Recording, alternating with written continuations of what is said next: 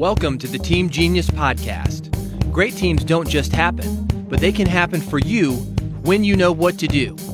Here to show you how to build your dream team, George Fasching. Hello, and a very warm welcome to the premiere episode of the Team Genius podcast. Now, this podcast is finally here. It's been a long time coming. I've been thinking about uh, getting into podcasting for quite a while. I finally put those thoughts into action, and uh, here we go. First of all, always start with why. As uh, Simon Sinek said, why is this podcast here now? I believe we are still missing focused information, a focused forum where we're talking about deep work that is required by practitioners such as ours, by team development specialists, by team coaches who are very keen on learning, who want to achieve what's best for the team, give the team what's best for the team, who are not shy to put in the work, to put in the learning, and are always staying with it. For people like ours, for people who truly believe that dream teams are no unicorns, for people who believe that with the right amount of skill and knowledge and investment, every team can really become a dream team. For people like us, I believe, let's focus more and exchange more about uh, what we can do here. I see myself sitting at the intersection between several worlds. One is the world that I've roamed in for the last 10 years, I would say, which is uh, related to team development in the agile sphere and agile ways of working also in the general work of teamwork from the past 20 years or so, and then in the specific world of professional coaching and in particular professional team coaching for the last five years or so. There is an overlap between what is happening in the agile world and what is happening in the professional coaching world. There are also some key differences, but that's probably a topic for another episode. There is a great amount of benefit that we can gain though from these different worlds. And that is something that I also seek to establish through the Team Genius podcast. Something else that I'd like for us to bear in mind is what this podcast could be like. There are many different formats out there and uh, they all have their pros and cons.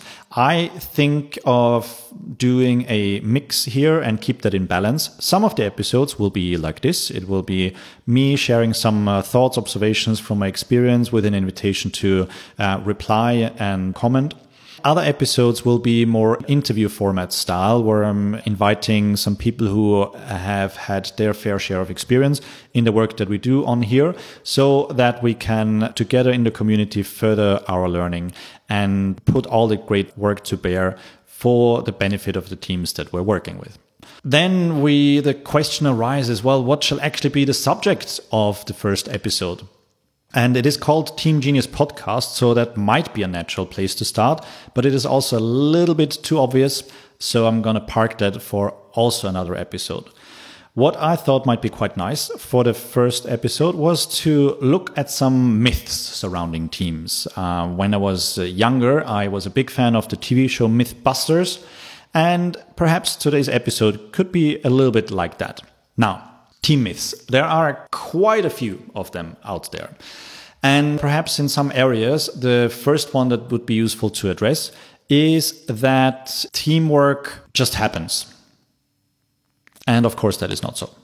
teamwork doesn't just happen. Some type of teamwork happens, but the great teamwork, the type of teamwork that would be described and the experience that would be described as a dream team experience, that is not automatic. It requires work, it requires skill, and it doesn't just come about. Uh, there is a natural development that groups and teams uh, go through. However, without support from somebody who knows not only theory but also practices to advance that and ensure that it is a skillful and enjoyable process, it just takes its time.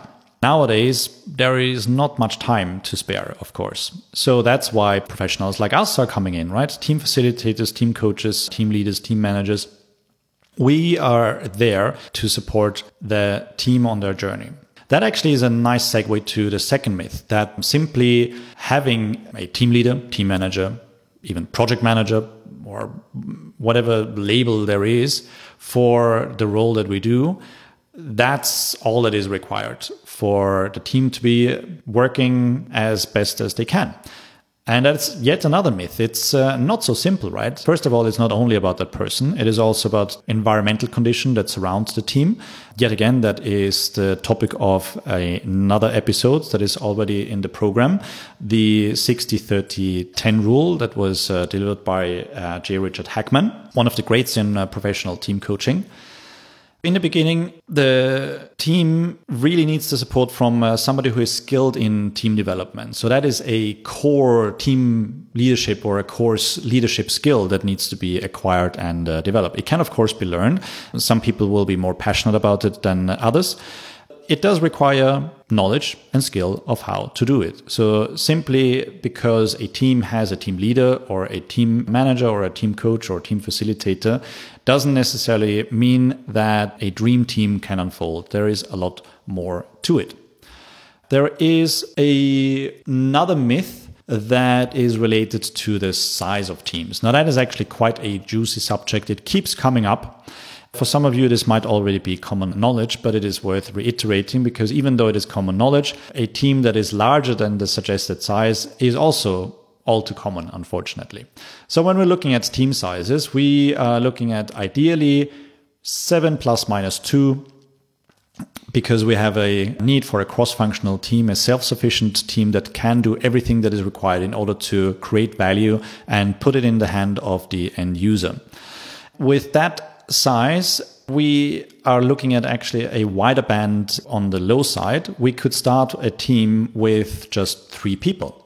Two people is a pair, is not necessarily a team. We don't really have that exchange of different viewpoints with two people that we start to see with three people. That's what we want in a team, right? So we're starting a team with the size of three. We're not going beyond nine. But why? We would think, well, more people more ideas, right? But more people also requires more decision making, requires more learning. And there's a really nice formula that you can use in order to help others appreciate what the impact is of adding more people to a group. And that formula is n times n minus 1 divided by 2. It is not a scientific formula, it is more a tool for conversation. If you stick different numbers in there, you will see the number that comes out for any team size up to nine people seems quite manageable. But as soon as we start to go into the double digits and add more and more team members in or group members in, we start to see that then the number of communication links that comes out of this formula actually rises geometrically. I was corrected by somebody who is much better at maths than I am. I originally said exponentially, but I was told that it's a different type of curve, exponentially and geometrically. I don't know the details. I'm not a mathematician. You know, I'm a team coach. But the important thing is that the more people we add later on, the number gets bigger a lot quicker and quicker and quicker. At that point in time, we're already way beyond the size of teams anyway. I know that in some organizations, department heads are calling their department's teams as a term of endearment. And that's nice. But of course, we know that that's not reality, right? A team is a small group of people that collaborates daily with increasing levels of trust, rallied around a common goal. If we go in a size beyond uh, nine team members, that just gets more and more tricky. Every learning, every decision making, every idea exchange has to go through that many communication links.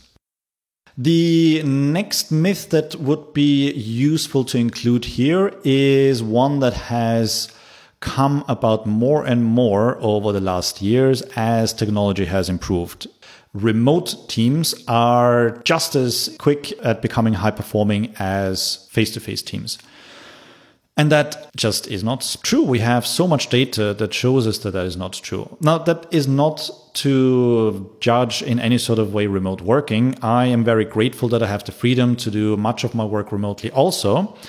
For teamwork, it just is not as effective. There is a lot of communication that is happening face to face that can, at this point in time, not be conveyed using electronic means.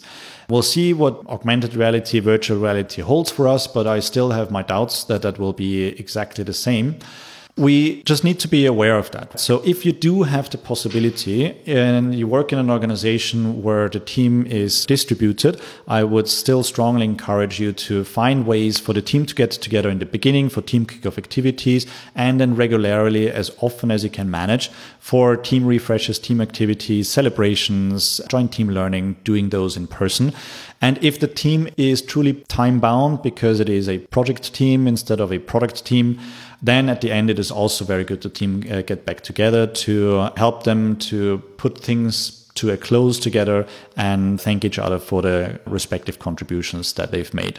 So, although technology has gotten so much better, conferencing tools, video conferencing tools, communication tools that are out there, always on video rooms, those are all great. Absolutely. We should do as much of them as are suitable and appropriate, but they cannot replace face to face that's just not a thing. Just to assume because technology is so great that we don't need face to face anymore is a myth. In teams, we want to strive for good vibes. On the surface, that sounds good. However, as always, we should remain curious to see what lies beneath that. Is that a sense of good vibes because it's a truly high functioning, high performing team with great productivity, great positivity? Or is it that the team has not actually learned to navigate positive, constructive conflict with each other and is therefore holding back, which is quite natural in the very early stage of the team, in the forming stage. In our work as team coaches and team developers, we would want to support the team in learning the skills required to exchange those differences of opinion, to overcome those differences of opinion, exchange those different creative notions. That is ultimately what will help the team to create a better experience, a better product, a better service for the people that they are serving. Therefore, it would be better for us to not necessarily seek harmony in a team, but seek performance in a team to ensure that the, the team can become a dream team, amp up what uh, the team needs to in order to not only raise positivity, but also productivity. We've got another one here, a myth, which is about cross pollination across teams by swapping team members. Usually, when I've observed that in organizations, it has been more an inadvertent cover up for an organizational dysfunction. Imagine there was a team, and in the team, two team members don't get along. The team members, instead of this being resolved inside the team, go outside the team to the line manager, which in a good way is outside the team. That's what we want. But they raise that concern with, say, the lead of their discipline or profession or type of crafts that they're pursuing and they raise a concern and then the only way that that leader believes is available for resolving that issue is to take that team member out of the team and swap them with a team member from another team. That might make sense for the individual. It's easier for them. But if we look at the organization as a whole all we're doing is we're passing around the issue. We're not actually giving the people the skills to overcome the issue.